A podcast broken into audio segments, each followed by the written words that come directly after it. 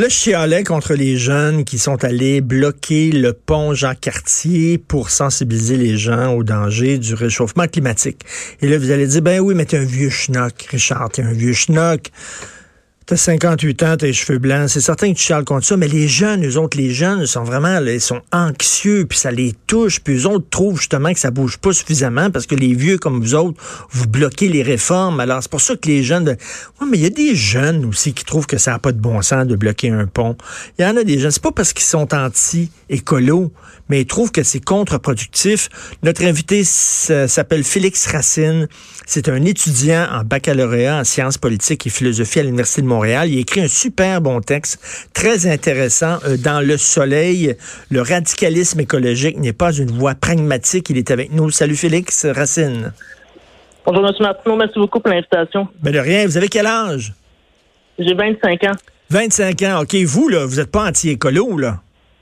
Oh non, pas du tout. Je suis pas anti-écologiste, mais je crois que c'est important de bien distinguer deux choses. Premièrement, il y a la cause environnementale, qui est une cause très noble, ça je le concède, j'ai aucun problème avec ça. Il y a aussi une deuxième chose que là que je trouve ça un peu plus problématique, c'est je crois qu'il faut pas avoir peur d'utiliser le terme une forme d'éco-terrorisme. Moi, je pense que ce qui s'est passé sur le pont Jacques Cartier, il faut utiliser le bon terme, c'est une forme d'éco-terrorisme. On a clairement utilisé la terreur à des fins politiques. On a mis la vie d'innocents citoyens en jeu. Je trouve ça vraiment grave. Puis bon, certains qui vont le banaliser, on l'a même vu, tout le monde en parle, vous l'avez probablement écouté aussi. Bon, on ben était vraiment complaisant vis-à-vis de ces personnes, mais je, pense qu'il faut pas avoir, il faut pas avoir peur, il faut bien nommer des choses. C'est une forme d'éco-terrorisme, c'est dangereux, c'est irresponsable. Mais là, eux autres vont dire oui, mais la cause est bonne. Oh, ben, je, suis d'accord que la cause est bonne, mais il faut vraiment le distinguer. Ce, sont deux choses différentes. J'ai vu, comme tout le monde, la manifestation qui a lieu le 27 septembre. J'ai trouvé ça très bien. Bon, la jeunesse est conscientisée. La jeunesse comprend justement qu'on a un enjeu climatique. Bon, il y a des changements climatiques et puis on avait des, pratiques euh, environnementales qui n'étaient pas très saines. Bon, euh, je pense que vous avez déjà donné l'exemple de quand les gens faisaient, des pique-niques justement qui tiraient sur la nappe et jetaient tous les déchets à terre. Bon, c'est. Ben oui. On est rendu ailleurs, on fait attention, on change nos pratiques, mais je pense que ça se fait progressivement, ça se fait intelligemment. Puis c'est étape par étape, il faut y aller de façon intelligente, mais justement, à prendre des gens en otage, il n'y a absolument rien d'intelligent à ça, il n'y a absolument rien pour conscientiser. Au contraire, je pense que la plupart des citoyens sont plutôt perturbés par ça, sont plutôt traumatisés. On n'a pas envie de se faire prendre en otage par des fanatiques, justement, qui pensent que l'avenir du monde est entre leurs mains. C'est complètement ridicule. Là, vous dites aussi que c'est même, euh, au point de vue stratégique, c'est contre-productif. Ah oui, absolument. Il n'y a absolument rien de bon à ça. Bon, c'est pour ça que j'ai dit le terme pragmatisme. Le pragmatisme, c'est justement l'action concrète. C'est le fait vraiment de s'intéresser aux meilleurs résultats face à une problématique. Bon, on a une problématique qui est l'enjeu climatique, les changements climatiques. Qu'est-ce que ces gens-là nous disent? Premièrement, ils, ils vivent dans un fantasme, ils disent que c'est la fin du monde, ce qui n'est absolument pas le cas. Ensuite, ils disent que tous les moyens sont bons. Donc, on peut même prendre les gens en otage, on peut mettre des vies en otage, on peut risquer les vies. Bon, on peut faire des actes terroristes parce que c'est la fin du monde. Mais pas du tout, c'est absolument pas le moyen employé. Moi, je mets sur le développement scientifique, technologique, je mets justement sur l'intelligence, sur la rationalité. Puis bon, le fait d'user du terrorisme, le fait d'user de la terreur, ça n'a absolument rien de bon. Moi, je pense plutôt que c'est un dispositif qui, avant toute chose, qui est politique. C'est pour une prise de contrôle politique plutôt que vraiment une solution concrète afin d'atténuer ou bon, euh, de lutter contre les changements climatiques. Et vous, vous étudiant en sciences politiques, qu'est-ce que vous pensez de ça, de voir euh, des, euh, des députés, des élus, comme les gens de Québec solidaire, par exemple, qui appuient justement ces, ces gestes de désobéissance civile? Vous en pensez quoi? Je trouve ça franchement aberrant. Je trouve ça inadmissible. Je crois vraiment il faut condamner ces gestes-là. Bon, je comprends même pas qu'est-ce que les élus font à l'Assemblée nationale. Ce sont, des gens qui sont responsables des lois. Ce sont des gens qui sont responsables de, faire adopter des lois, de miser sur le respect de la loi. Ils sont dans l'enceinte parlementaire. Bon, ils, nous disent très clairement, très publiquement que la loi, finalement, bon, euh, quand c'est pas une bonne cause, c'est pas si grave que ça. Hein. c'est c'est pas la cause des changements climatiques, la loi, il n'y a pas de problème, on peut l'enfreindre. Je trouve ça vraiment irresponsable, le message que ça envoie. Bon, évidemment, il y a certaines personnes qui, vont se rendre compte du ridicule, mais il y a d'autres individus qui sont un peu plus sensibles, qui sont un peu plus sérieux. Ben, justement, c'est ce que je nommais dans mon texte, entre autres la jeunesse. Mais, mais on sort, euh, ces gens-là sortent toujours le même, euh, le même exemple, c'est-à-dire que pendant, euh, pendant les années 60, lorsque les Noirs luttaient pour avoir des droits, les droits civils, etc., bon, ils, ils, contrevenaient à la loi. Vous savez, la loi disait les Noirs n'ont pas le droit d'aller dans tel restaurant, dans telle toilette. Lorsqu'ils vont dans l'autobus, ils doivent s'asseoir en arrière. Et finalement, il y a des lois, il y a des Noirs qui ont décidé de s'asseoir en avant de l'autobus. Donc, ils contrevenaient à la loi. Ce qu'ils disent, c'est de temps en temps, lorsque euh, euh, euh, lorsque la cause est urgente, lorsque la cause est bonne, il faut contrevenir à la loi, il faut désobéir à la loi. Vous répondez quoi à ça? Je, comprends la perspective, je l'entends. Cependant, bon, dans notre cas présent, il n'y a pas de discrimination raciale, il n'y a pas de discrimination point. Oui, il y a un enjeu climatique, oui, c'est vrai. On doit penser à long terme. On doit miser sur le développement technologique scientifique. Présentement, il n'y a pas de discrimination. Je crois qu'il faut vraiment prendre le cas climatique comme étant un cas singulier, comme étant un cas unique, bien isolé.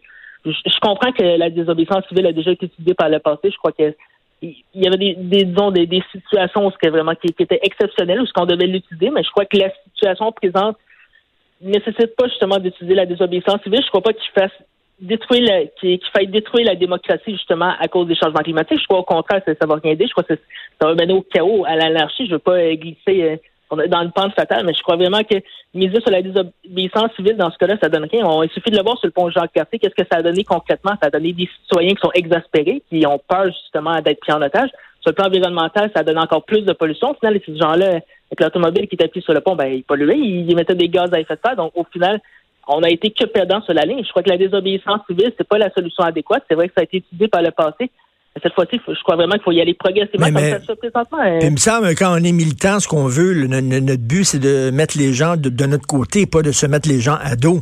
Ah oui, tout à fait, tout à fait.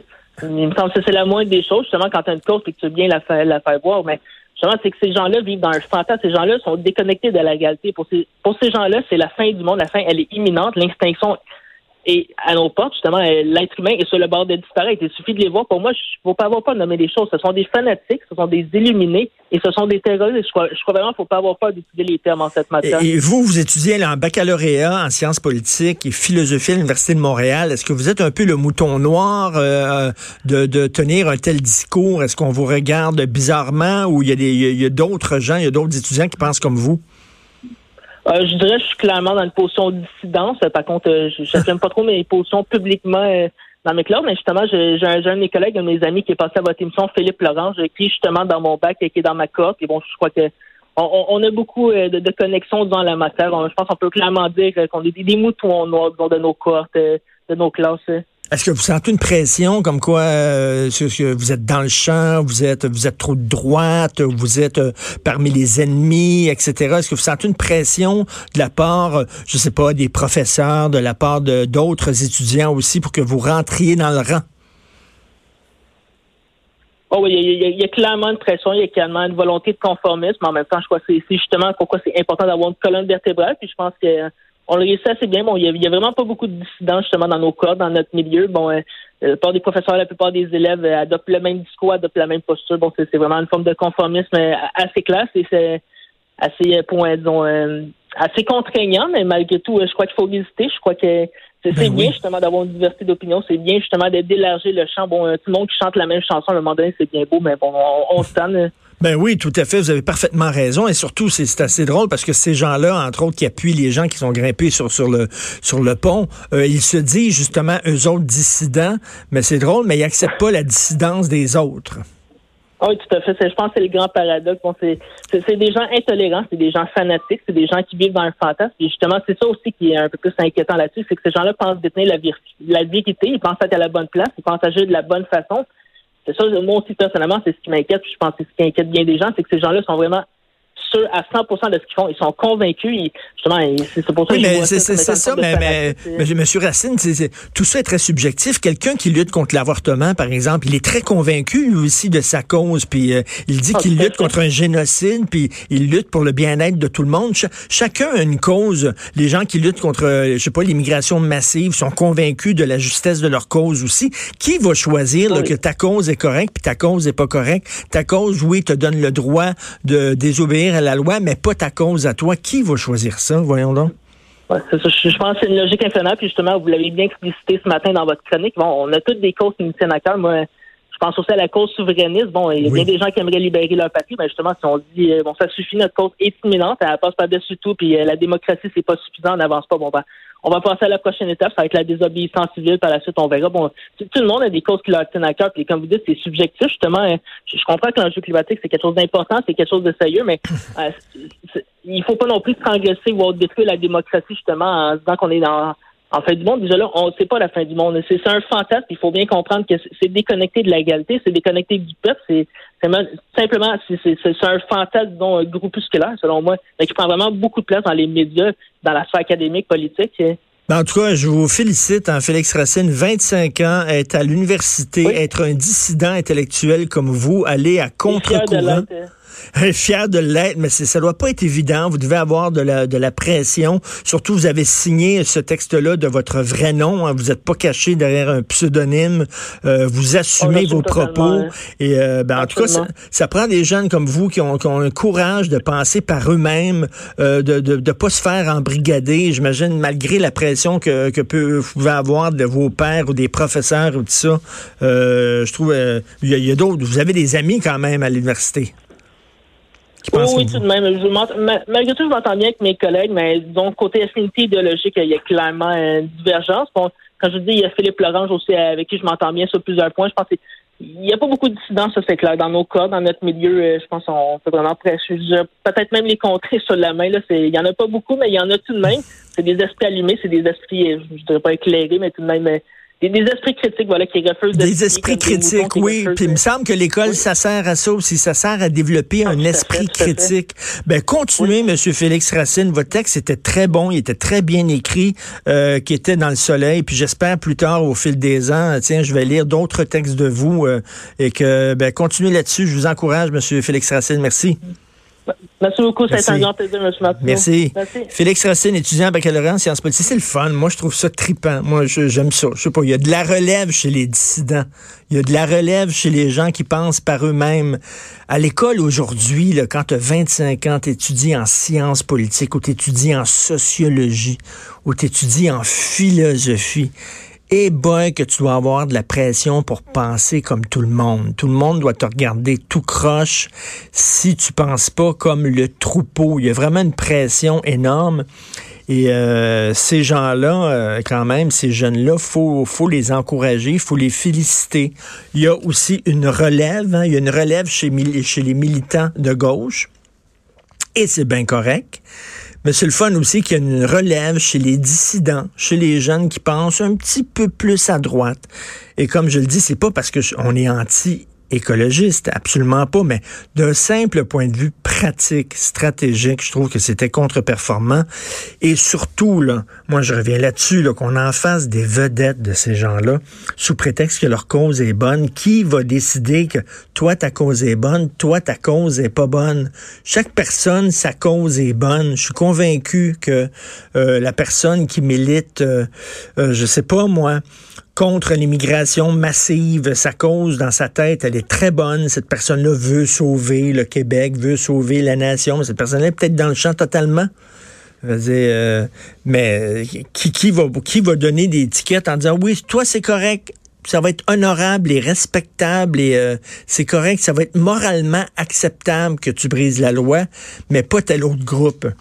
Euh, ça ne va pas être évident avoir 25 ans, être à l'université aujourd'hui, de nos jours, et essayer de penser par soi-même.